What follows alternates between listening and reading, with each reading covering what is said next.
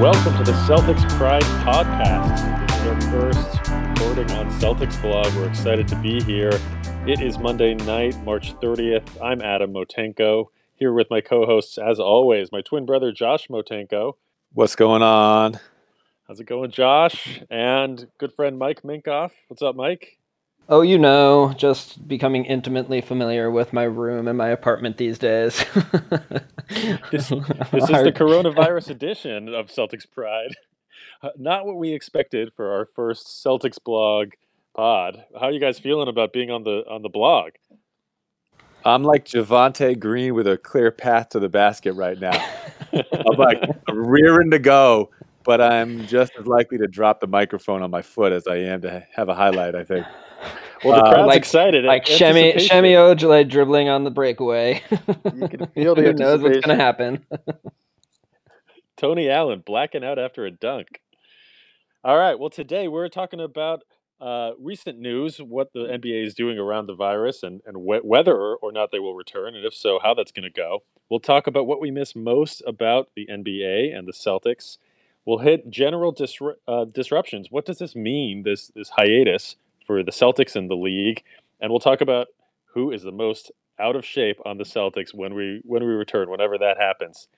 Uh, to kick us off, you guys, there's been recent news. I've been I've seen some Brian Windhorst comments about um, the league potentially trying to come back uh, to to have the playoffs, that the N B A might play without fans. Where are you guys on on what's happening here and and recent news? Well, I need to know more. I did not read that Windhorse article. We were talking about it a little bit uh, beforehand, but why don't you explain what that is? Well, I mean, I don't think he, he knows exactly. Nobody knows what's happening here. We're, this is a wait-and-see situation. Uh, I think the league has been on the forefront of a lot in the in the media, definitely ahead of some, some governments uh, on how to handle this. They've been really professional about it. They've been really responsible about it. Um, and so I don't think that they're going to do anything that would endanger anyone. And they're trying to set a precedent for other people and be an example. So they're taking a wait and see approach here. I, you know, this virus is, I, I don't think it's hit its peak yet. And so in the U S at least, so we're still waiting for that. But what he's talked about is that the, is the amount of money, the, the a billion dollars is potentially at stake here for the league. Um, that's going to have major implications for, for teams. And the N B A wants is is considering their options and trying to figure out different permutations about how to potentially salvage a season. Um, one of the ideas that Windhorst brought up was is the idea of um, bringing N B A teams to a city or two cities and trying to have games without fans. Um, basically, uh, the idea he brought up was to potentially to go to a city that doesn't, that hasn't had a high, um, high concentration of of um, virus positives, uh, thinking that that would be safer. But you would basically like quarantine. You, you'd first you would test everybody. You would make sure that that all of the players, all of the staff, the coaches, every everybody involved in putting on this production, um, to ensure that that they don't have the virus. And then you would basically quarantine everybody, keep everybody in the same hotel. Um, you might even get like a, an airplane hangar and set up a court there. But you basically create a, a, a bubble, basically, around everybody involved in this production. And you kind of play the playoffs. Uh, and you could do that in multiple multiple different cities, but you just get everybody together. That's one idea. Um, and they're, I think they're following... They're following... Uh, what's happening in, in China, trying to restart their season, and they're they're taking a wait and see approach here. It sounds like they're following the idea that that Doctor Dre, the Big Three, had for what they wanted to do was to create basketball so people could watch something and have it be a reality T V show like like The Real World or Big Brother, where you put everybody in a house together and you you know. give them points if they lose games. Like you mix the teams up each episode or each week, and you know you keep score of who of wins and losses after the teams have been shuffled around a lot, and then you know the loser gets kicked off. Kind of an idea.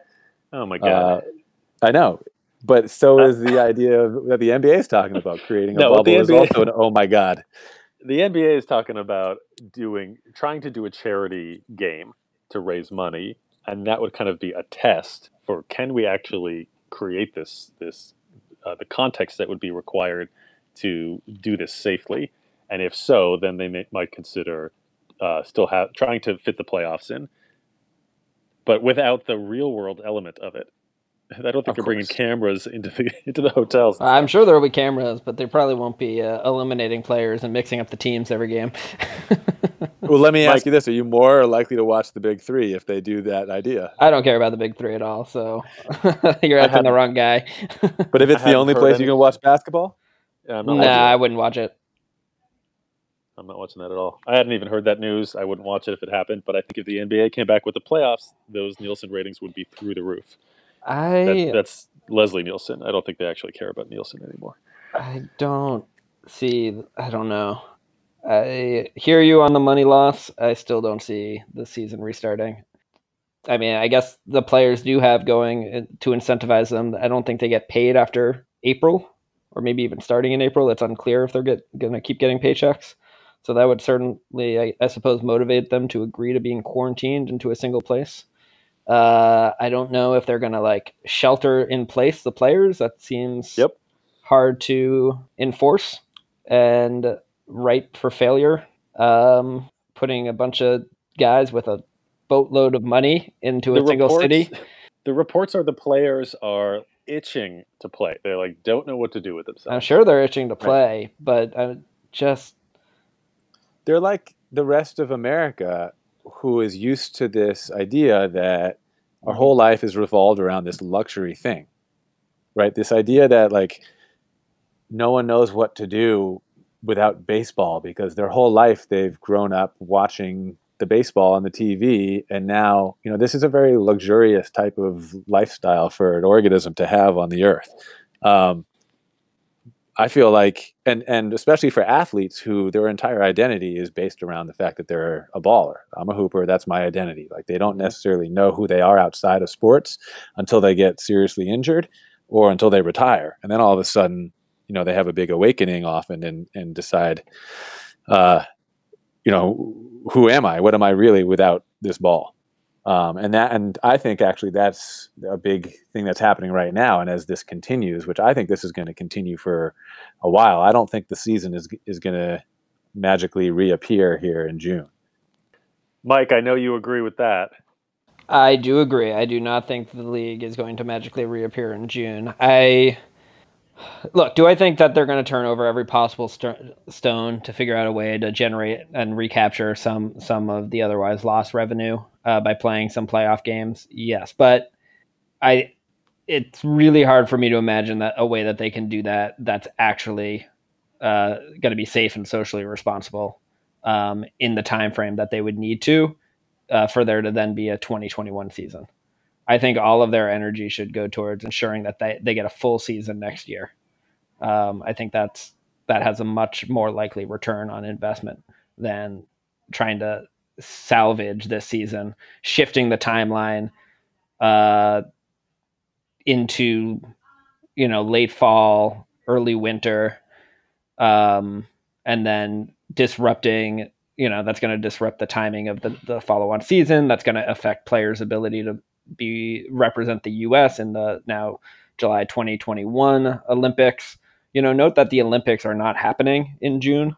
Like, I, yeah, I just think it's insane for the N B A to, I mean, I, I can't imagine what it would be like to become aware that you're about to lose a billion dollars. So I'm sure that's hard to let go to, of, but I think, I think uh, rationality is going to ultimately prevail. I, I would be surprised if there's a season. And, and they... you referenced, you referenced China and Japan. How, how are those startups going? Oh, that's right. Japan already gave up and China is stalling and shifting the date on an ongoing basis. So, so I, I wonder what I wonder if they'd make any money back if they did it like this, where you have your off season right now. Everybody's fully rested now. So it, whenever you do come back, if you do come back, why can't you, let's say they, they start in September, they can finally come back. Why not play the playoffs, make that money, and then immediately start the next season? Because you need an actual offseason for like roster mechanics. You need free agency. You need an opportunity to, to move players. You need to draft. When are you going to do any of that stuff? you you know there's well you'd have the, the, draft, the contract I mean, the contract win. year has to start over, like restart. That's a C B A provision. So they I mean right, they can't that, just you could do all of that in the matter of a month or two weeks. You could squeeze That's that so easy in. For you to say as not the person managing that process. In terms of yeah. roster mechanics and things like that? I no, mean, absolutely. You're absolutely understating how much work and, and time and effort goes into executing all of that. And, you know, for free agency, like that's a domino process, right? It's not like everyone just gets signed instantly. One person has to make a decision that's like the, the primary free agent, and that determines how money is used along the rest of the chain. And that plays out. That's not going to play out in two weeks. But things aren't things in this situation like this aren't going to happen normally, like like we're used to. That's Nothing my, that's is happening my point. Like that's why. Right. That's so, why I think. But the, it's, but the idea that you're going to have everything go like it's been, where the top free agent makes this decision and everybody else waits. No, like there's no time to wait. It wouldn't work like that. It wouldn't work like we're used to. You would have to have it be a sped up version, and the results would be a little bit different. But at least you get things going right away. Or you stop. You let go. I'm of wondering the idea if the money would be different. I'm wondering if they'd recoup their seat. money. Do you think they'd recoup their money? I think there's more money in playing the playoffs than there is in the start of the regular season right. and in the offseason. I, I have thought from the beginning of all of this that they will find a way to play the playoffs without fans. And, and so I'm like, I, th- this season is not over yet as far as I'm concerned, and I'm struggling to turn the page and think of it as the offseason uh, because of that. So I think that they will find a way to do that, and um, and I think that they will delay the start of next season as well. I know y'all disagree. Mike, we, you and I have talked about this offline a lot. Yeah, I just, I thought it was clear at the beginning of March, late February, like before things even started, like before shutdown started happening, that this was going to start trending towards the season being shut down for the year. I, I or maybe it was like that week of March thirteenth or whenever, when, when yeah. things just started shutting down. Um, yeah, I just, I think we're not, We're de- we're obviously not going to experience the worst case uh, that mo- a model could predict for this, but I would put us not in the better half of how this could play out of the, of the how this will play out of the available scenarios. I'm not remotely an expert, but just from just from seeing how we've responded so far and how, how the spread is going on, like I see what's going on in New Orleans, and that's really concerning. I, d- I just think. The N B A will have a really hard time finding a safe and responsible place where they could do what they're proposing to do. Yeah, I think it would have to be artificially created, basically. I mean, you don't need a whole stadium to play the game. You just need to televise it. But you think of how many people are involved mechanically. Oh, it's a lot. To get into all of those places. And you just need one person to be asymptomatically carrying the infection. Yeah. And then they can get days. everybody sick. Yeah. And, and that's a challenge. And and so I it's mean, not a challenge. It's a no, no, it's, it's an irresponsibility. I, I totally hear where you're coming from, but I think that the uh, and, and it's it's a complicated. I mean, it, you're making me think of Marcus Smart, who uh, I mean, so I, I was going to raise. So you, you got you got James Dolan, you've got Rudy Gobert, Marcus Smart. There's three Nets players who've tested positive. Uh, I, I'm a little concerned that at the reports over the last couple of days that Marcus Smart is saying that he is now um, cleared of the virus.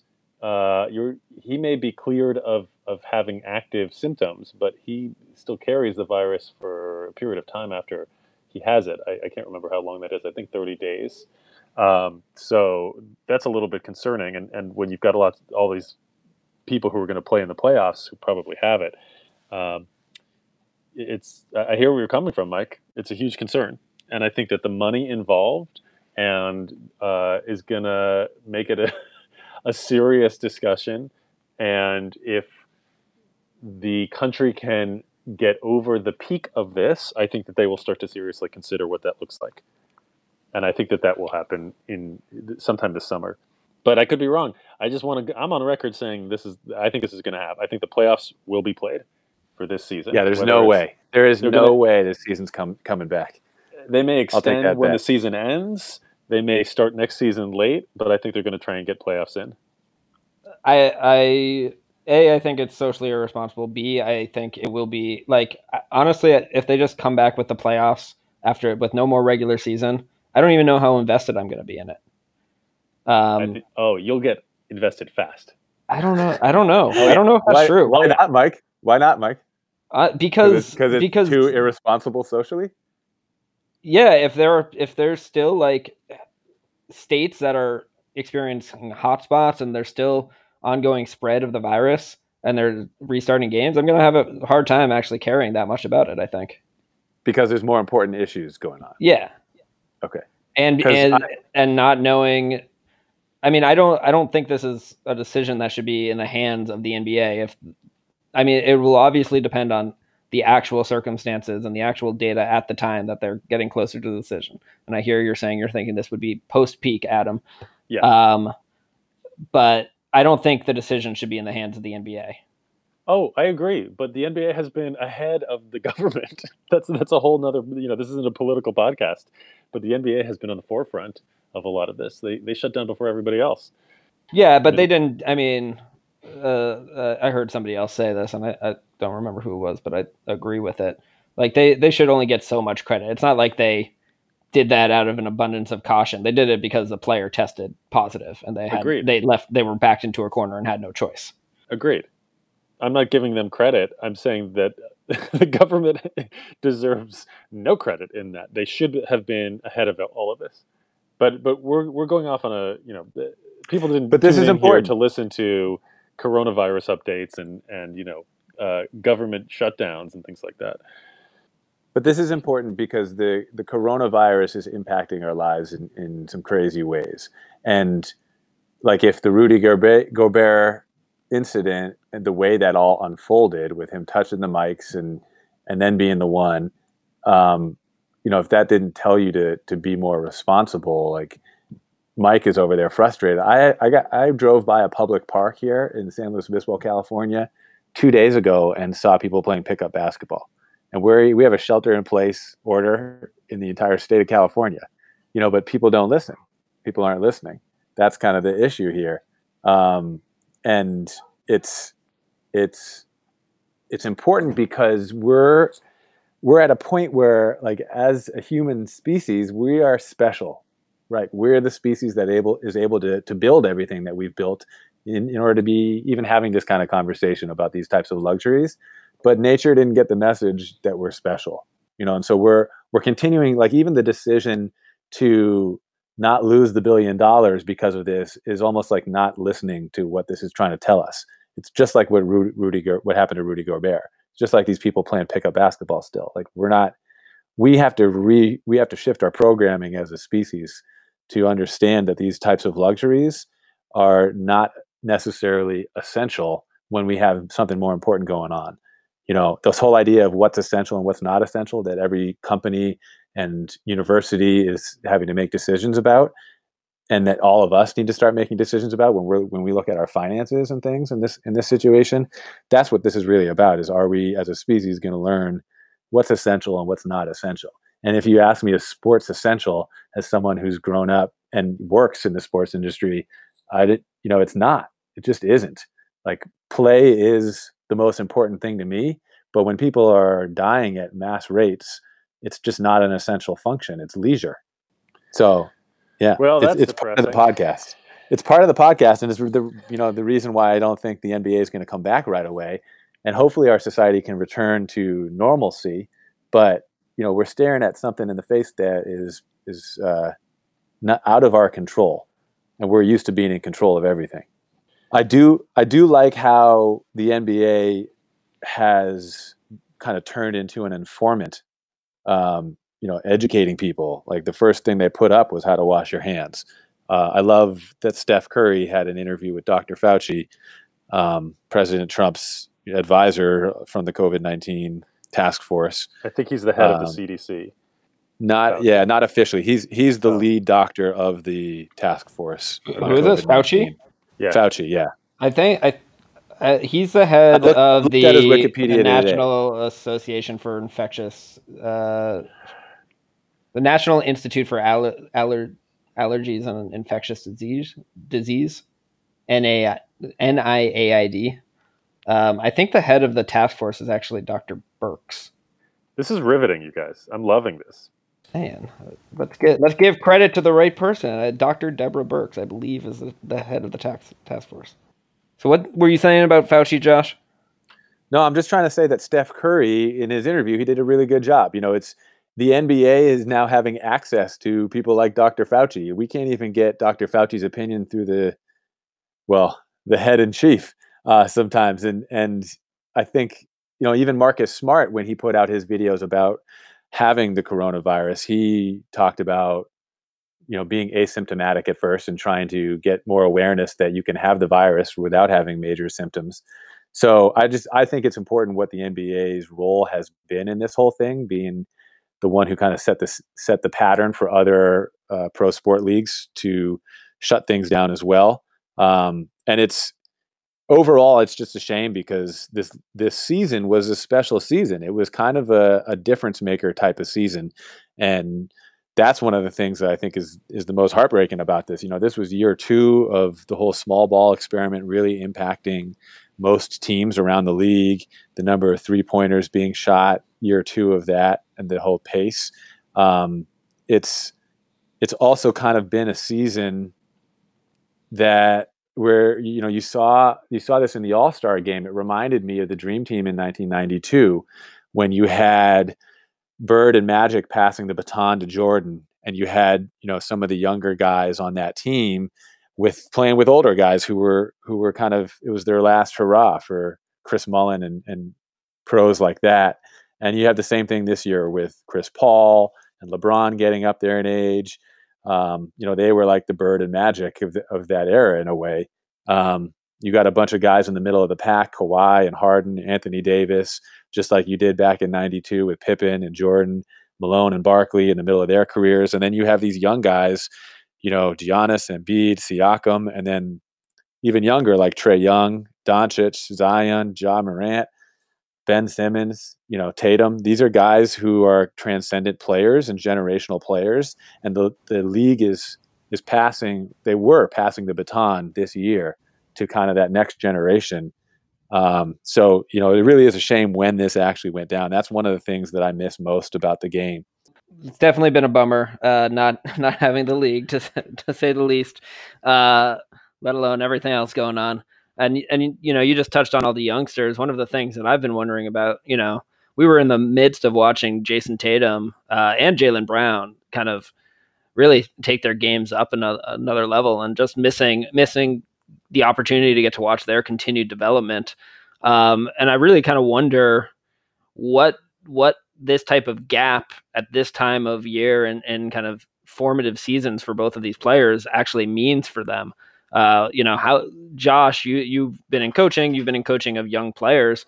How does this uh, affect, you know, their development, in your opinion, having this kind of big break in the middle of of their, what, age twenty-one, age twenty-two seasons, well, however old they are, twenty, I think J, JB's twenty-three maybe. Josh, before you answer, we're going to take a quick break uh, for a word from our sponsors. So Josh, you were going to answer how this break could affect uh, the player development of of Tatum and Brown. Yeah, I think I already talked a little bit about it. You know, it's it goes back to this idea that these players sometimes don't know who they are. Their identity is completely and totally based on the fact that they're a basketball player. They've been working their entire lives to get to this point, and they're finally here. So why would they have a new identity? Boom, a player gets injured, and all of a sudden they have to be away from the team a little bit. The coach isn't looking at them in the same way because he can't do anything for the coach at that point. You know, you, you start to look at, like, what is your relationship like with your teammates and with your with the staff off the court? And that's really all you have to cling on to is, you know, a part of the t- being a part of the team. And I think that everybody across the league is kind of having one of those, oh my gosh, moments right now because of how this is impacting all of our lives. Um, when basketball completely stops for this guy, these guys, it it's it becomes really serious. You know, if they're really itching to play, like we we're hearing that they are. Um, You know, this is this is one of those things that puts everything into perspective and makes them think about, you know, what if they didn't have basketball at all? So for a young player, anytime they can have one of those experiences, I actually think it's beneficial for them. When they come back onto the court, it, they're usually playing with more of a purpose. they have a bigger reason as to why it's more meaningful instead of just the daily grind and, and trying to be better than him.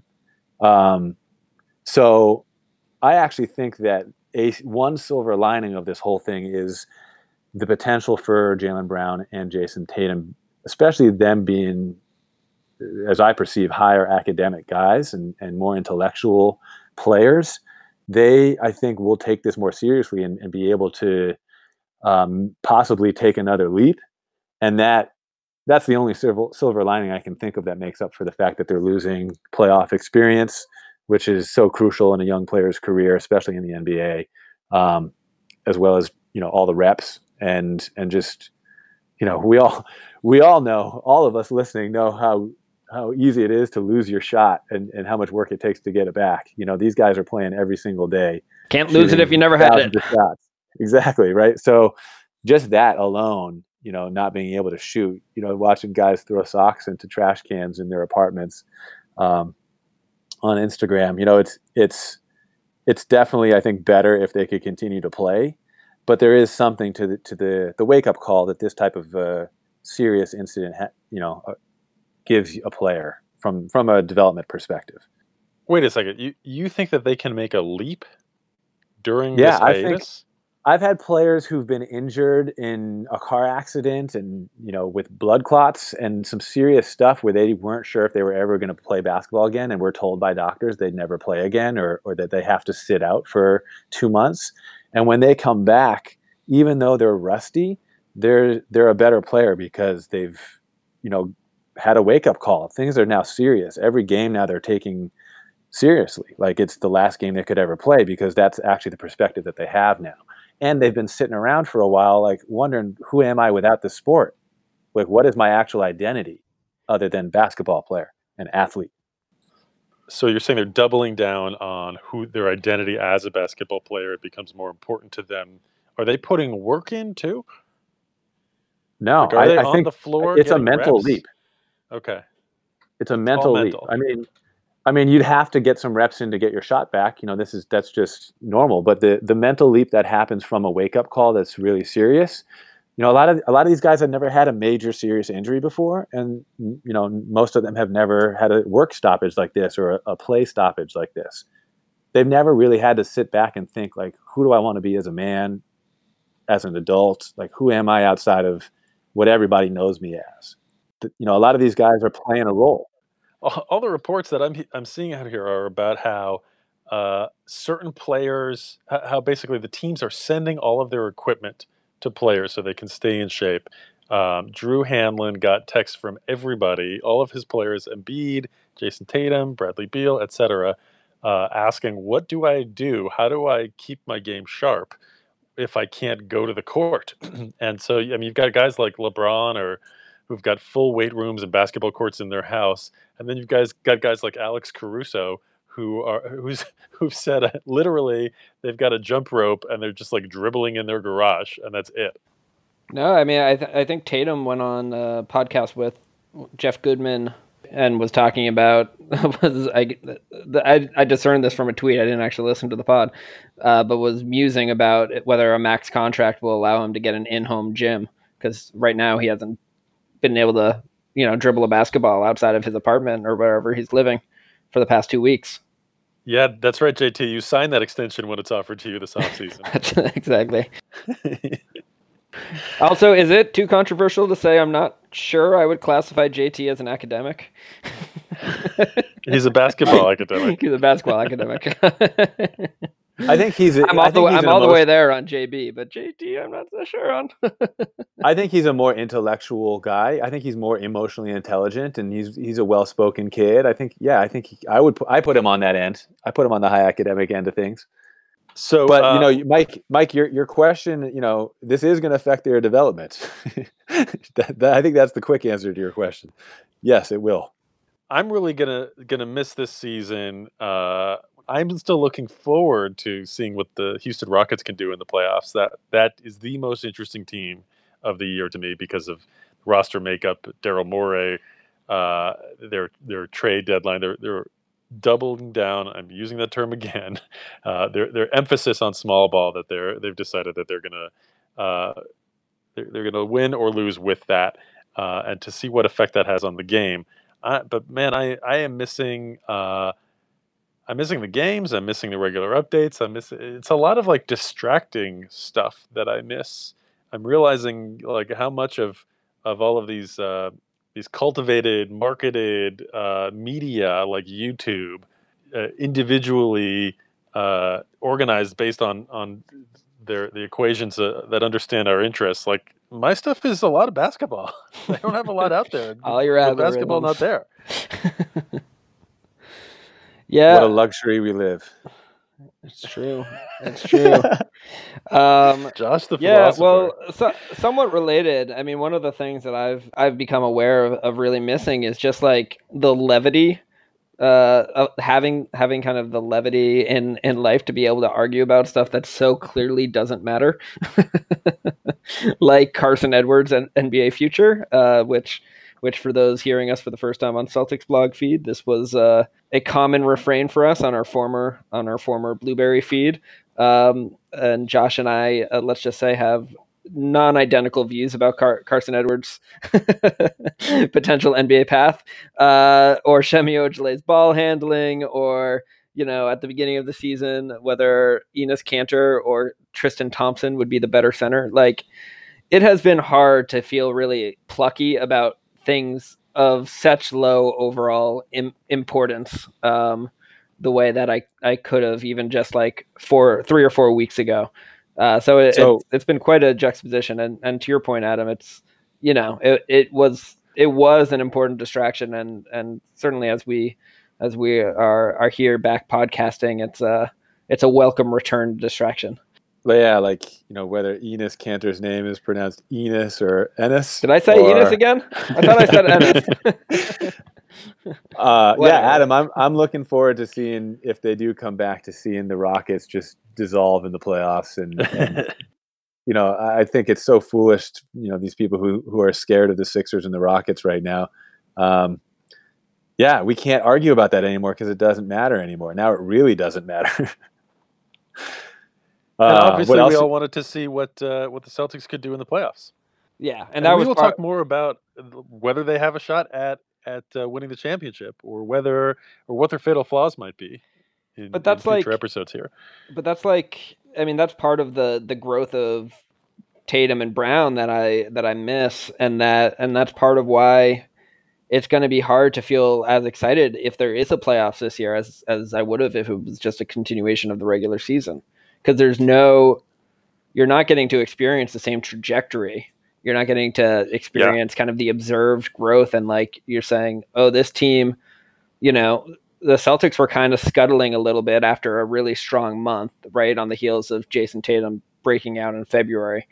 Um, you know, the, the question at that point in the season was, are they going to kind of right the ship and get back on track and have a really strong two months to close out the year? And what you wanted to see was that they kind of figured it out, got their rotations tight as everybody got healthy, um, had, you know, one and a half, two strong months and carried that into the playoffs. Now, if you just have playoffs that are coming off the heels of players trying to get in shape over four to six weeks, like it's just, I'm not going to care that much. It's not going to be the same. There were four main quest- questions that I wanted to see over the remainder of the regular season, which we all agree is not happening.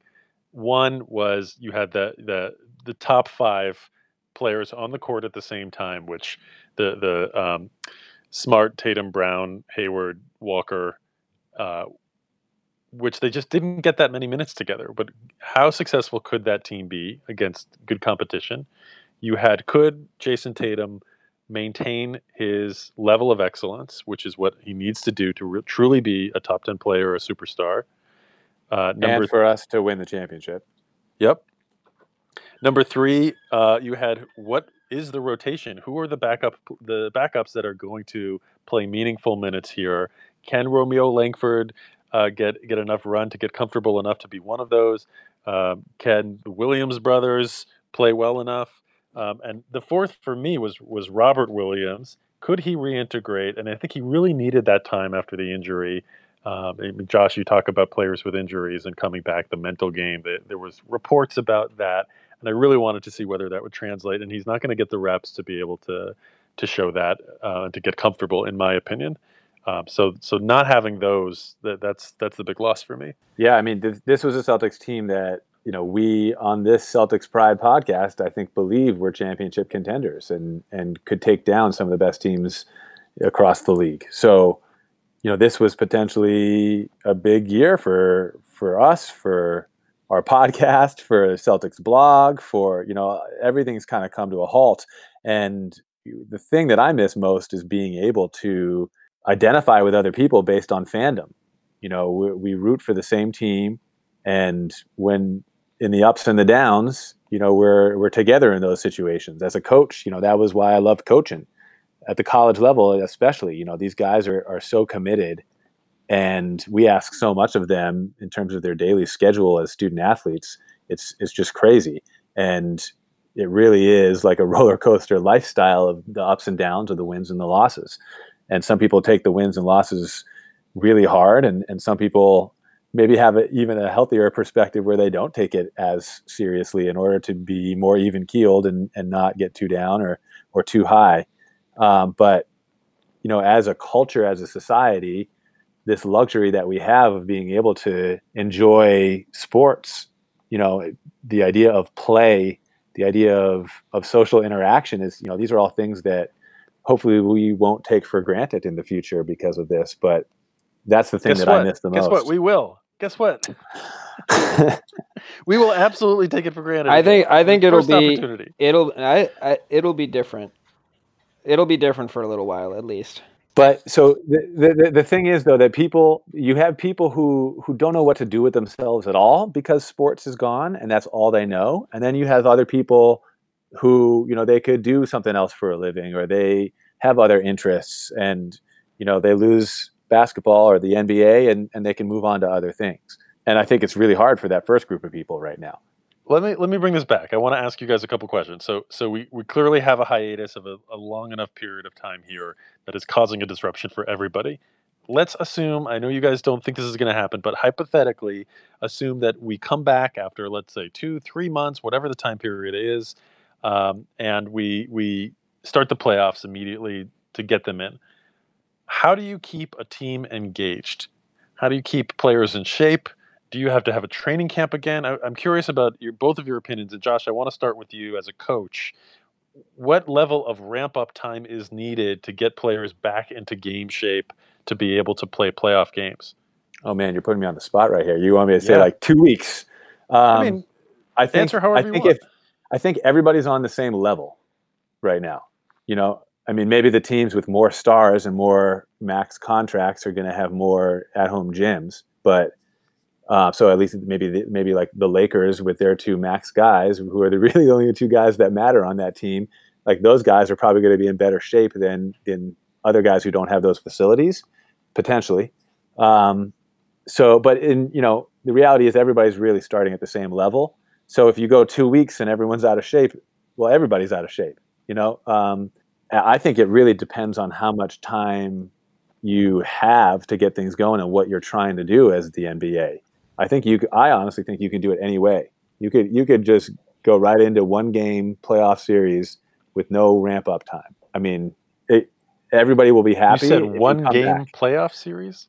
Yeah. I think that there's crazy ideas where it's like, well, that's not enough time to even get into shape. And it's like, well, nobody's in shape. Everyone's playing on the same level right now. Are you saying that a playoff series is only one game? I'm saying that you could create. Yes, I'm saying. How you many could ways do that. Can you ask this question? Like, I'm in disbelief. Like, if you wanted to create a quick playoffs, you could do it any way you wanted to. If you wanted to give everybody uh, two months to get back into shape and really get into game shape, you could do that too. You know, but what are you trying to accomplish is, is really the question you'd have to answer first. So the record book right now has an asterisk next to it, and we're just not sure exactly what that asterisk means yet in terms of who the champion is this year. Correct. Mike, any thought any thoughts on, on keeping a team engaged in shape, ramp up time for, for what I still think may happen for playoffs? Um, I disagree with Josh that it could be any configuration. I think you need it to be like four to six weeks of ramp up time, because if you have elite athletes playing against each other in highly competitive environments when they're not in full shape, everyone's going to get injured. Um, and that is not in the league's interest at all. So I think you have to be really staged with the way you let people get back in shape. They have not had access to, to great facilities for the most part. Um, and they're, so they're, people are going to be in all sorts of generally in worse shape. Actually, mo- most or all will be in generally worse shape, but the degree to how bad their shape is, is going to vary. Uh, we're going to talk about that in a little bit. Um, as far as keeping engaged, I don't know. Uh, I'm sure they're all playing like a ton of N B A two K and um, what are the, the Metal? No, not Metal Gear Solid, whatever. Call of Duty or whatever. Call of Duty. That's the one I was trying to think of. Yeah. You know, all, all, all sorts of video games. You, you do whatever the heck you can to, to, to keep them engaged. You try to do FaceTime calls. You, you try to, they're probably doing Netflix party, you know, everything all of us are trying to do to stay sane and engaged when we're not allowed to actually see or physically interact with people other than those that we live with. Um, Josh, what what is the video game of choice for your players? two K. Easy so answer. If in the scenario where they get get an airplane air, airplane hangar and, and set up a court or something like that where they quarantine in a city to play these playoffs, I, I'm just imagining the pickup games that would happen if you've got multiple teams in one place that, that could get really, really interesting, and the dynamics related to that could be really cool. I'm thinking like ninety-two Dream Team type of cool. Yeah, w- w- except one of the owners like try to prevent that so that players don't get injured. The players are itching to play, Mike. I understand that you and the N B A probably are concerned about injuries in terms of ramp-up time and, and things like that, but the players are ready to go. Like yeah. They'll play in, in, in any condition. They don't. They're not thinking about, oh, I'm going to get injured if I don't warm up for three weeks. I know that. I know they're not, but the the owners aren't going to recoup their money if all their stars get injured. And that ha- that's what happens throughout the season. Sometimes that's that's yep. part of the game. And and you know we've done this the entire. League was built upon that type of atmosphere. Like this is what we do. We play basketball. We're, we're ready to play in any situation. Yeah, but, but this uh, the, the the players, the league today, the players today are obviously not the way the league used to be. I mean, it's a totally different league. Of course, and in this situation, you the whole rule book, the whole everything you know can get thrown out the window. This is a unique situation where a unique solution could be put in place, um, and. Yeah, I mean, it, I honestly think that the superstars are going to be more ready. The better players, the real ballers, are going to be ready to go with ramp-up time or not. It's everyone else who will need the ramp-up time to catch up. That's my honest I, opinion. Here's what we know. Nobody knows what's going to happen here. And we're going to see some interesting results from this. We're we're clearly getting a, an eight-week hiatus minimum. If you recall, back in July of ninety-eight, that's the last time there was a hiatus like this, uh, or or that, that feels relevant to this in the N B A. They they were off for six months.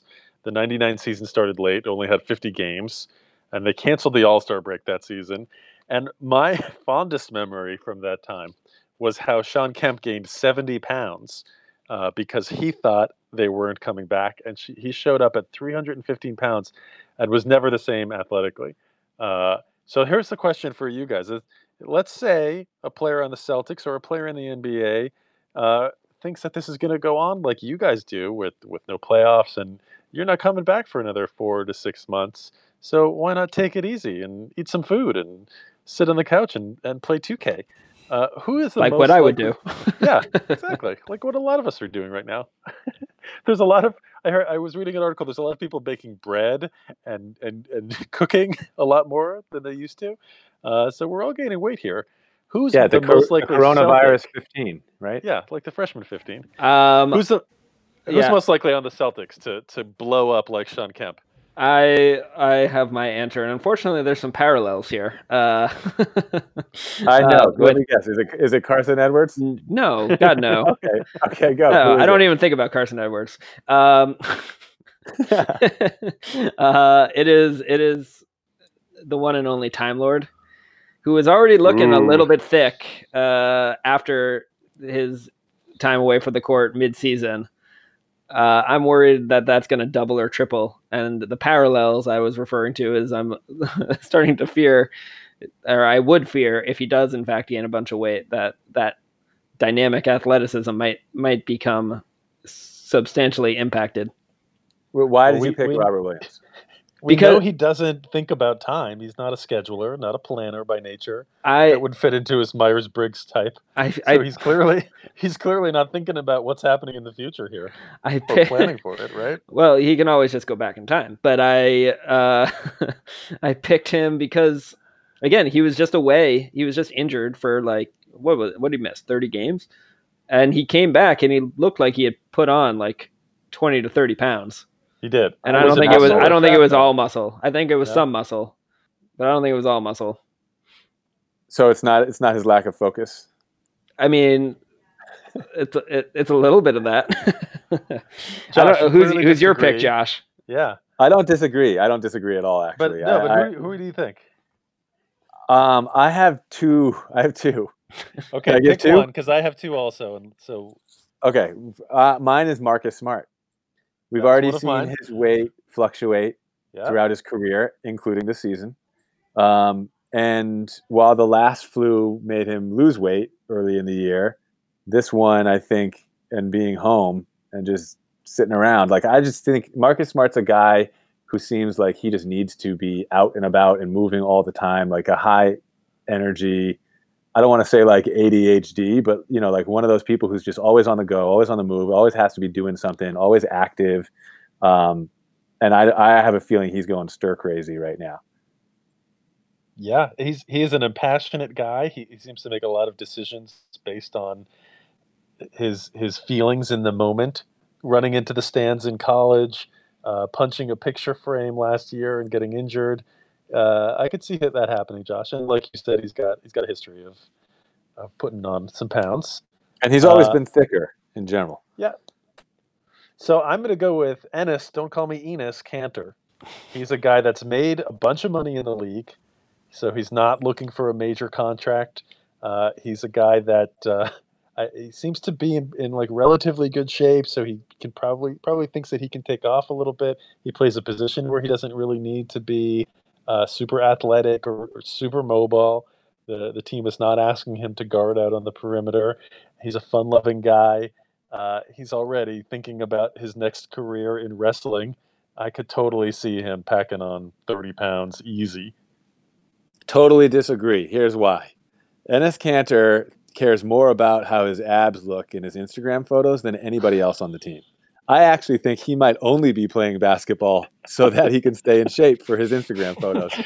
See, this Even is though, the expertise that I miss by not having much social media. The only point you have, Adam, which you didn't make, was that when he came into Kentucky and came into, you know, came over from, from Turkey, he was heavier. He was like two eighty, and you know, in his, his N B A frame is is more svelte than he was in college or before college. Any honorable mentions? You guys think uh, Jaylen Brown is an option here after signing a big contract? No, I think Jaylen is is a, a no risk, low risk. My I, honorable I think Shemi Shemi is the lowest risk. Yeah, Grant Williams. Yep. Grant Williams, yeah, I think, Grant is a possibility. Williams. He was my honorable yeah. mention. He's my yeah. second guy. He crossed my mind. Vincent Poirier, because especially since Grant Williams just lost some weight getting into the getting into the league. When you know when he was in college, he was bigger, and he he was asked to lose some weight and did in the offseason to be able to play the perimeter. So I could see Grant Williams bulking up a little bit. I could see Poirier, you know, getting a little chubby too. One of those lack of focus reasons. God, I hope so. It just gives more reason to cut him more quickly. Anyone else? What about Taco? No, how's Taco going to do? Taco, good. I'm fine with it if he puts on some weight. Go for it, Taco. Yeah, no, I got, I got no one else. What's next? Move on. I think, Josh, you wanted to tease some things that we're going to be talking about going forward here. Yeah, you know, we're back back recording again after a little bit of a hiatus ourselves. And, you know, I've been coming up with some lists throughout the year. I was trying to save my top five reasons the Celtics can win it all column for when we actually made it to the playoffs. Uh, I was also waiting to save the um, Celtics top five fatal flaws, you know, or reasons why they won't win it all. Um, so we'll, we'll, we'll tease those for another podcast in the near future. I also have a list that I've been working on for months now that I haven't shared with either of you yet. It is former Celtic player comparisons for each of the current players on the roster. Uh, that will be coming next episode. Don't care what you guys think. That is coming next episode. Um, I've been thinking about like who around the league has signed a two-year contract at the beginning of this year, and now all of a sudden their first year's done, I think. Like the L A and, Clippers? Yeah, exactly. Like the entire Clippers roster. Um, obviously, we're going to be talking about the draft. Off, these are such off-season topics. Yeah, when we're in the off-season, it's perfect time to talk about it. Because the season is not over yet. It is over. Um, I, I'm curious what the salary cap implications are of all this coronavirus stuff. Yeah, I'm excited to talk about that. I, I, I'm a, I like to think I'm a cap nerd, although I'm probably not as smart as I think I am. Um, and and I, we really need to wait I think to that see is what the, happens here. The most accurate statement that could be said about all three of us. That we need to wait? No, the one before that. oh, oh, oh, that we're dumber than we realize. Um, yeah, obviously, the draft have will no still way. happen. Uh, there, there are people that are writing about the, the cap implications, and, and I'm glad that they are, but we really have no idea what, what the impact is going to be, because I, I think you're right, Josh, and I, I it really pains me to say that about anything. But I think you're right that we have no idea what's what's happening here, and that that the uh, that we there's a lot of creative license that can be taken here. We can restructure playoffs. We can. Uh, shift the schedule for off season or next season. Um, we can, and I think that, that the, the league is set up really nicely, uh, specifically related to Adam Silver's relationship with, uh, Michelle Roberts. The, the Players Association and the league have the best relationship that they've had maybe ever in the history of the league. And that is going to allow them to negotiate and, and collectively bargain. The players collectively bargaining with the league. Negotiations are going to go far smoother than they would have fifteen years ago. And that's going to allow a lot of flexibility. So um, I think that is going to benefit the league. It's going to benefit all of us as fans, um, and benefit everybody related to the league. So Um, we really have to wait and see what's going to happen, and, and, and wait to hear from the league about what the implications are. We've already talked a little bit about the challenges that the Celtics might face because of a lot of the large contracts that they have, uh, what, one that is expected for Jason Tatum, the Hayward opt-in, and we really need to wait and see because uh, it could have major implications. Save it for the pod. I'm excited to talk talk about the draft once the offseason comes in the distant future. This draft is going to happen before we play another game, and that's the thing. Is like okay, we'll be we able, we'll be able to, we'll be able to shut down the N B A, but the draft will still happen. Like, what we're are still we going to know who our draft pick is? What are you guys going to give me when this season? And this season is defined by, like they say, that not not schedule, but that playoffs champion. A champion is crowned. A champion for this year is going to be crowned for the the nineteen twenty season. When when that what happens, are, what are you what are you, what are you guys going to give me? Not much. It's tough times. We've all lost twenty percent of what we have. Yeah, I don't really have a whole lot to give right uh, now during the coronavirus. Yeah, there is that. It's, there it's going to be a fifth that. less than what we would have bet prior to four weeks ago. Man, and I'm willing, look, I'm, I'm saying it on the pod here. I'm willing to pay double, and all you guys, because there's two of you. Just, just, just put it on a nice dinner. Yeah, food order. Food order. Okay. We'll we'll do Postmates, whatever, whatever. Shout out to Postmates, future, future right. sponsor, future Celtics Pride. um, yeah, no, it's not happening, Adam. So wait, I got a question for you guys. We we talked about Sean Kemp. I don't think, and I hope you guys don't think that any of the Celtics are going to be on that level when they return. But is there a player around the league that could end up doing what Sean Kemp did? There's going to be at least one. Pick one. I got. I, I don't remember any N B A players anymore. It's been too long. As a stall tactic, I will say this is not my answer to that question, but I will say that I'm worried about Zion Williamson. Exactly. Ooh, that's about the one. Him putting weight on. That's the one. He's not. No, the Sean Kemp situation was it was a completely different situation. I mean, this is this guy was the most dynamic, athletic freak in the league. He was an all-star. and he ballooned. He turned into Oliver Miller. Like, he was ground-bound after that. Yeah, he Robert trailered that season for sure. I just wanted to get you to talk. I just wanted you to get to get you to talk about Sean Kemp a little bit more, Adam. That's all I was asking for. I mean, that guy was dunking on fools and pointing at them. That that that Supersonics team beat uh, was it Denver? No, Denver beat them. Never mind. Josh, do you have someone in mind for uh, a balloon candidate? Yeah, my candidate was Zion. He's the person okay. that I'm most worried about. He's he's. I mean, he's what not going to stop working out. Ooh. What about Embiid? Or Jokic. Oh, Jokic. Or Jokic. Jokic's going to get Jokic. so fat. Yep. yep. And it won't matter. Yes. Yeah, it won't uh... matter at all. Yeah, I think it's likely that nobody actually does. All right. Anything else, you guys? This is this is not... If you are listening to this podcast for the first time, this is not what it normally goes like. We're usually talking about games. We're talking about matchups. We're talking about the games coming up. Uh, we're we're we're talking about what we're seeing on the court. We're talking about statistics. Josh is giving a coach's take. We're talking about contracts. We're talking about team dynamics, and there just isn't any of that to talk about anymore. But we guarantee we will provide something. And tune in next time. Thanks for listening.